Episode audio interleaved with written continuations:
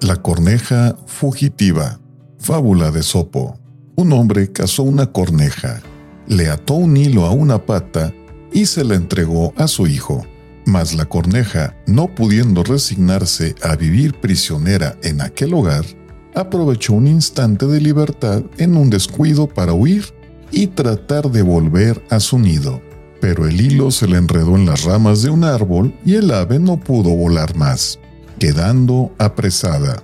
Viendo cercana su muerte, se dijo, hecho está, por no haber sabido soportar la esclavitud entre los hombres, ahora me veo privada de la vida.